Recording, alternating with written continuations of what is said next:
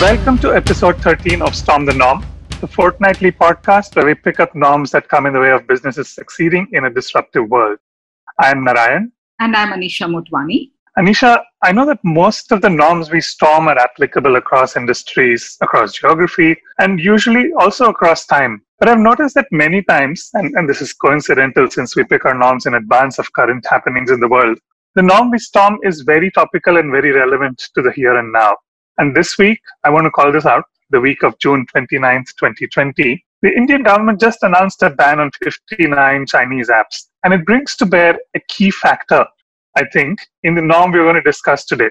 Specifically, today's norm is around how Indian brands seldom become global brands. And perhaps geopolitical factors like what Chinese brands are facing in India today play a role in it in the context of Indian brands in other markets too, don't you think?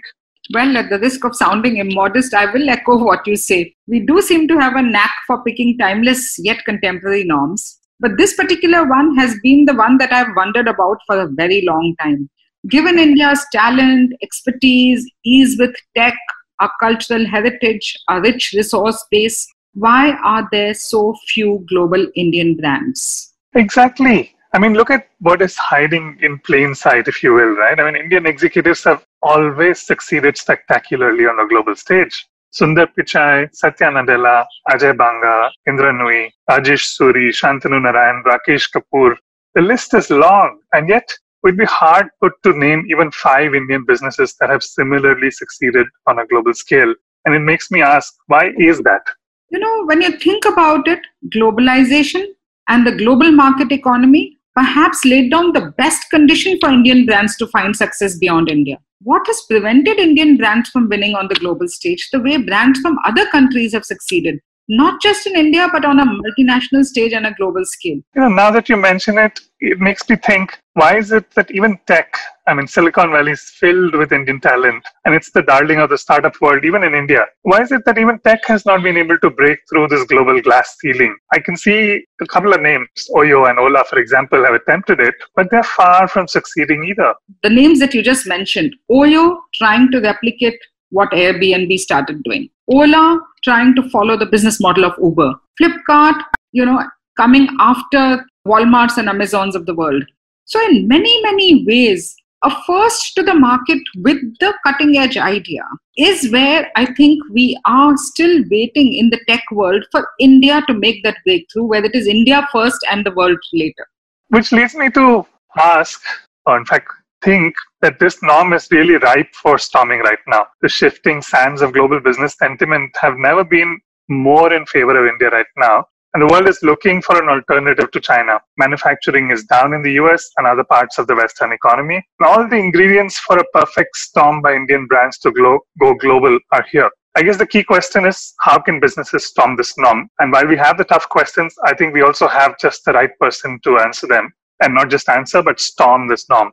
Mm-hmm. Uh, this is a person who's been there, done that in storming the norm, all right. But I have a feeling he's also going to ask difficult questions in turn. Please welcome Mr. Mohit Malhotra, CEO of our very own homegrown global Indian conglomerate, Dabur. Thank you so much once again, Mohit, for uh, joining us on the Storm the Norm podcast. We're really privileged to have you here today. Welcome, Mohit. Thank you for agreeing to join us in this interaction. Thanks, Naran. I think thanks for having me. So, so in fact, you know what? I'll, I'll start with uh, a somewhat obvious question, if you will, uh, and it's it's visible in plain sight, uh, and I think you are a prime example of that. Indian executives have always succeeded spectacularly on the global stage, and and I think your journey, your trajectory, is a prime example of that. Uh, the list is long and and, and illustrious. And yet, it feels like we'd be hard put to name even five Indian businesses that have similarly succeeded on a global scale. So, just wanted to open up by asking your thoughts on that. Why do you think that's happening? Or do you even agree with that?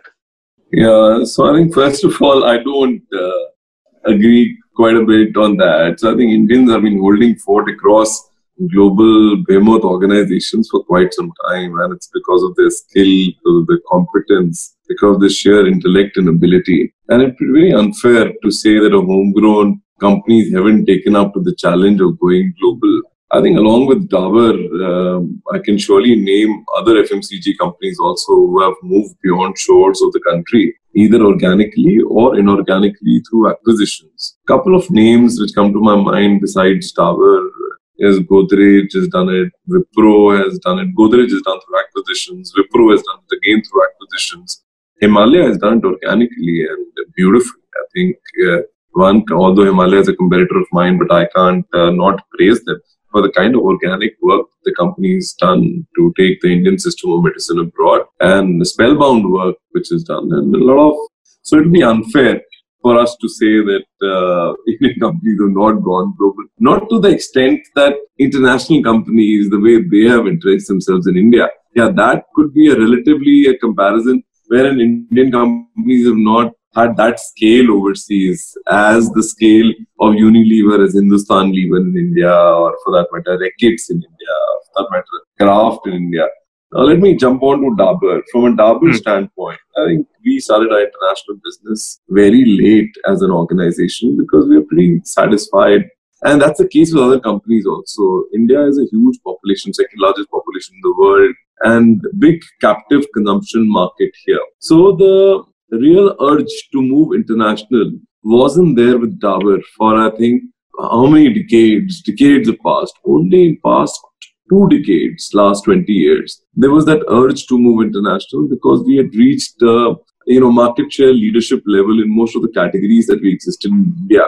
So we were looking out for pillars of future growth for the company. So one pillar identified was international business. That's when we started doing categorization of opportunistic markets, potential markets, and focus markets. And export was then converted into more of a uh, multi-country sort of a landscape in which we said, okay, Middle East is going to be our prime market because the largest business outside of India in exports was in the Middle East because that had the largest expat Indian population. Building all that very small, we had a 20 crore business. But the company took a very strategic approach to that. That's when in 2003 I moved out of India and I moved to Dubai.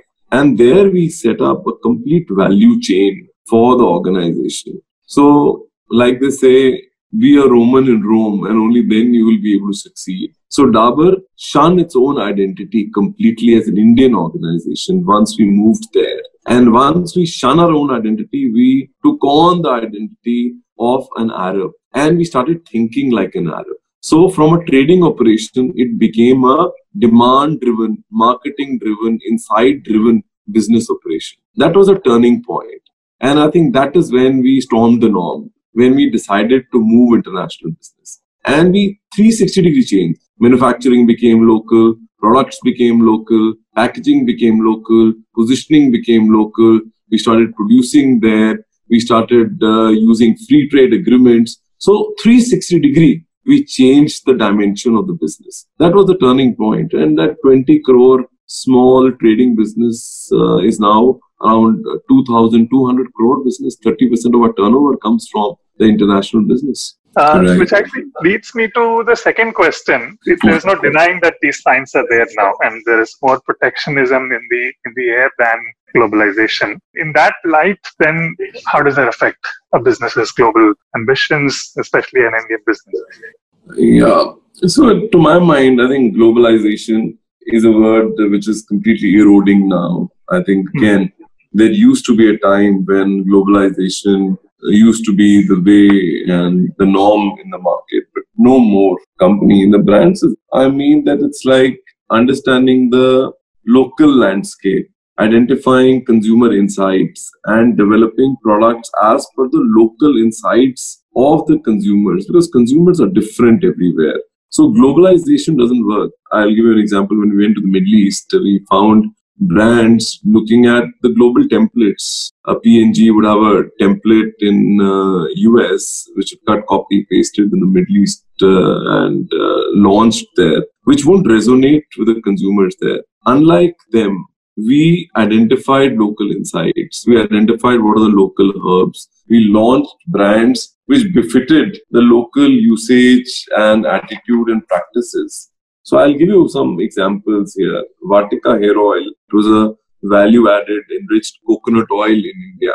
and Parachute was the only large player here. And Vatika launched a value-added coconut oil in the country, and very successfully so, because consumers in India use coconut oil. I went to Arabia and uh, I said, okay, we'll follow globalization and have this Indian coconut oil. Will it resonate uh, with the Arabs? But we did a consumer check and it doesn't resonate because coconut as a fruit doesn't grow in Arabia. They know coconut oil as something which is called Juzal Hind. Juzal Hind means a fruit of India. It is not a fruit of the Arabs. So, what is the fruit of the Arab? It's olive is the fruit of the Arab. Mm. While the brand name will be Global Vatika, but the oil will be which follows the usage, habit, chemistry of the local Arab, which is olive oil. Olive has its mention in the Hadith and the Quran. And what coconut is to India is olive is to Arab. So we said now there's a Vatika hair oil which has a base of olive and it's a olive enriched oil. So we had the same additional ingredients in olive and we launched uh, Vatika there and very successfully because consumer you know resonated with this pro- proposition and it was launched and was a resounding success. And by the way, Vatika, you know, out of the total turnover of 2,500 crore, a third of the turnover comes from this brand, Vatika. Vatika is larger in international business than in India today. So, did the brand Vatika have an equity when you went to Dubai? Or you had to actually create an equity for Vatika as well, and therefore, you know, you had the choice of should it be Vatika or could it be another brand that I create for that market? Brands have to be global cores. So the core of the brand and the brand name remains the same. It's a value added oil which promises nourishment for great hair. So that doesn't disappear. The core of the brand remains the same. What changes is a coconut oil to olive oil to a ghee oil to uh, some other oil you know, like in Egypt, we have a different Vatika. But the value added proposition of a oil for the benefit of hair, long, strong, that remains the same. Mm. That doesn't change. We are a success because we completely, you know, shun away our Indian identity. We mm-hmm. did not live with our Indian identity. It is not because India is known to be a hair oiling sort of a landscape that is what got cross pollinated in Arabia, and that's the secret of success. No, the secret of success is to shun your identity and to take on the identity of the place that you go in. I will give you an example of China. Now, China doesn't say that I'm a Chinese company when it goes overseas. Mm-hmm. Look at the electronic market in India. All mobile phones are Chinese, which are market leaders here. Apple has not been able to gain so much of share as much as MI or other companies have been able to. Hmm. Because they follow the rules of the game in the country that they are in. Hmm. They don't follow the standard templates. And hmm. the problem with Indian companies are they are not able to shun their identity. They hmm. carry their identity. Classical case of Fab India. Hmm. Fab India wants to sell their ethnic attire, which the Indians resonate with. Hmm. The Westerners will never resonate with that kind of a sari or a, or a you know fully clad attire. But just just highlight a couple of challenges that could come your way. You know what what and if there is something that you experienced and how did you overcome it so one of the challenges like uh, the core of Dabur is more healthcare, as you know. The window to perception of Dabur as a herbal Ayurvedic company, the leaders in Ayurveda in the world, is through Chyawanprash. Mm-hmm. Now, that's a magical remedy, and we've done a lot of clinical studies. When you move overseas market, there's a huge regulatory barrier mm-hmm. that you have to cross, and that is impossible to crack mm-hmm. as of now, because that endeavor has to be a Ministry of uh, Ayush endeavor. It can't be a single company endeavor hmm. because you can't cross ministry of health barriers etc when you move overseas market so one challenge is a regulatory challenge huge hmm. challenge i think second challenge is an indian company moving abroad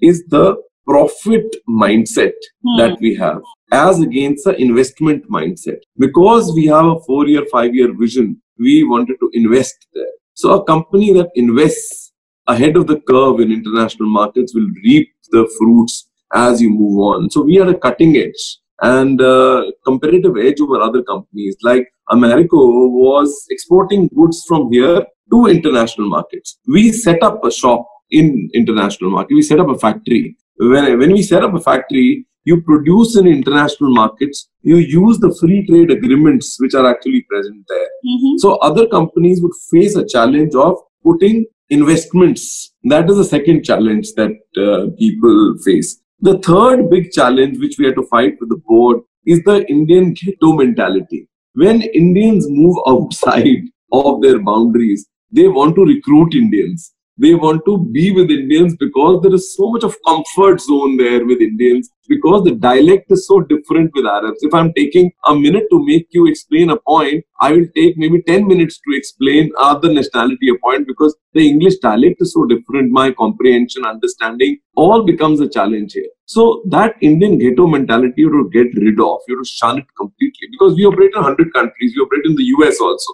And in the beginning, we wanted to plant Indian in the US. Now, it is a sure short recipe for disaster because it's a culture. You can't fit the Indian and ask him that now you become an American in culture or you become an Arab in culture or you become an Egyptian in culture. That's a big fight culturally that you have to do with the board and have people all that. So that's a challenge that you face. And uh, fourth one is advertising. Do you invest? You invest upfront in dollars. You earn in rupees when you move from India to international, and you invest in dollars. And uh, one dollar is seventy rupees. So, do you want to invest in mass media? Most of the Indian corporates would not invest. Mm. They would want to do trading operations. So, if you want to invest, you need to be very adventurous. You need to be risk taking, and it's a fearless approach rather than a fearful approach. That is a leadership a trade which is required. So one has to take a punt in the beginning for you to taste success. That's why most of the Indian companies actually shy away from uh, doing that. No, I, I, I love how Mohit you you didn't pull any punches. Uh, I think if, if you called many spades nothing but spades, and I think uh, we needed to hear that. So thank you so much for taking this time. Thanks, thanks, uh, thank you, Isha. Well, thank, thank you for having me. I think it was a complete pleasure interacting with you guys. Yes. Anisha, in many ways, what Mohit reminded us was to go back to first principles, to focus on outcomes and not on tasks or processes, and to never forget that while products may need to be adapted and tweaked for markets, brands transcend obstacles, whether geographic or cultural, and they define a sharp purpose for themselves and stay true to it. Indeed, Narayan, and I agree with it every bit. But I'm going to be a bit of a troublemaker here. What do you think was the most provocative thing that Mohit said? I knew you weren't going to let me get off that easy. okay, I'll have to say for me, it has to be that he asked businesses to question why they are looking to become a global brand in the first place.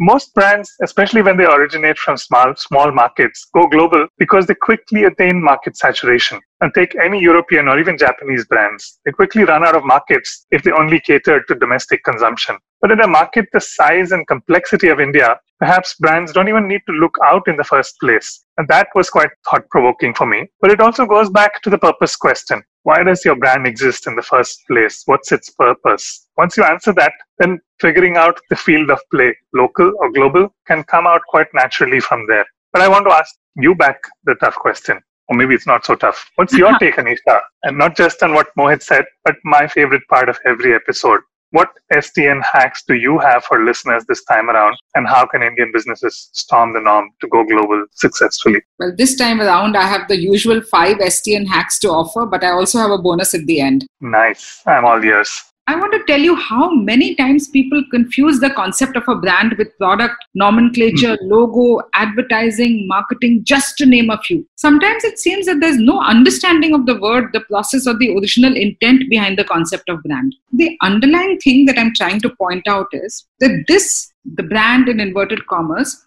has been built upon some piece of information or usefulness, which is the functional value, grounded in some consistency, purpose, values, attitude. That's how we know, simplistically put, how brands are built. Easily interchangeable words between brands, products, advertising, marketing. That creates a biggest confusion about what do you want to take global you are an expert and, and probably comes naturally to you but let me ask you like a more basic question. How does one decode a brand to understand purpose?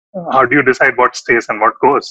I think the brand typically has four constituents okay? Two of them are intangible and two of them are tangible okay? Okay. Let me begin with the first two which is the intangible one.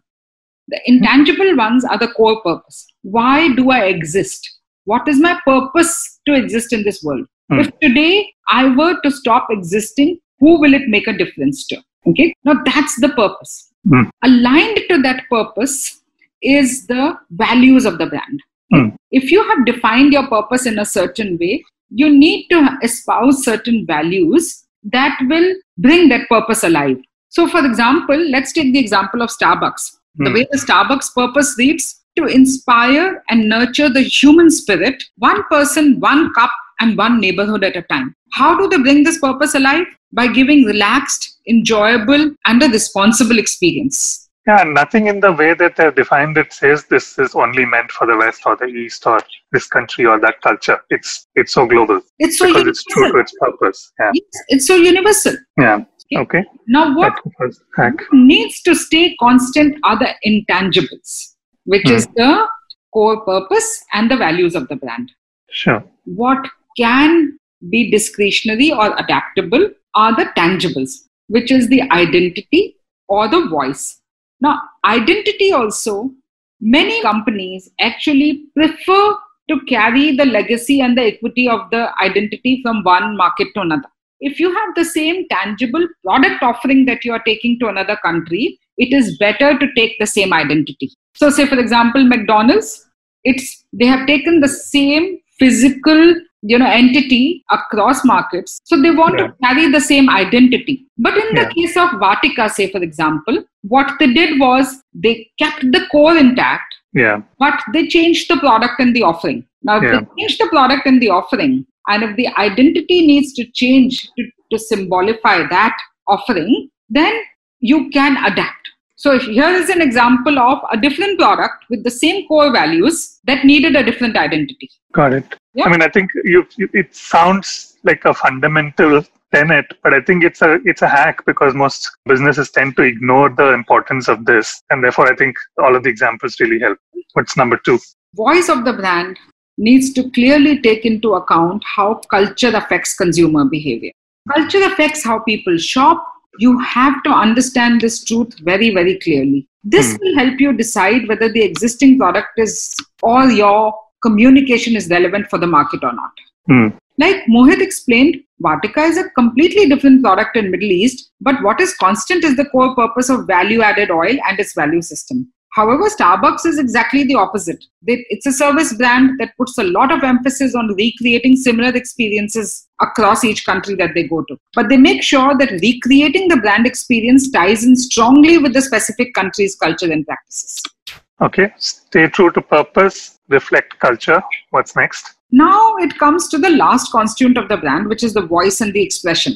Hmm. There again, culture plays a role, but you have to make sure you go deep, unearth some powerful human truths that are rooted in local culture, and use them and create customizable campaigns. Whether you're exploring viral marketing, influencer campaigns, or building your presence on social media, the vital thing to remember with a global branding strategy is that you're working in a whole new world. Hmm. Developing your business in a new country means adapting to a different set of rules, regulations, and even languages. Hmm. Add to that the fact that we are living in an era of customization where customers expect this more than ever from brands, and it's easy to see where brands can struggle.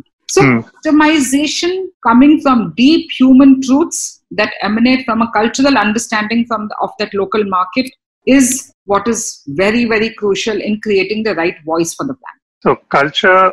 Uh, Sorry, let me restart. The purpose, culture, voice, expression, customization. Okay. Yeah, sometimes when you don't understand the culture or the local nuances well, a clever thing, a communication or a brand or a product could mean something else in one language and may translate into something very different in a different language. And Yep. I'll give you an example. Vicks introduced its cough drops into the German market without realizing that the German pronunciation of V is F, making Vicks slang for the sexual intercourse. Hmm. Colgate launched a toothpaste in France named Q without realizing that it's also the name of a French pornographic magazine. And here's my last bonus hack. Most global brand managers who fail have little authority and they have, you know, the mandate to create a strategy without the ability to manage it. Hmm. Hmm. At the same time, there are several examples, you know, where markets and strategic planning processes and culture are highly market focused with local empowerment. I go back to one of our earliest episodes with with Rajiv Chaba, the MD of MG Motors in India. And I think he echoed this when he said, you know, unless you empower local leaders to interpret global brand purposes, you're more likely to fail than not. Yes. Okay, so that's a lot to wrap my head around, but let's see if I can quickly summarize the hacks. The first one was clarify whether you're building a global brand or trying to take a product global, critical difference.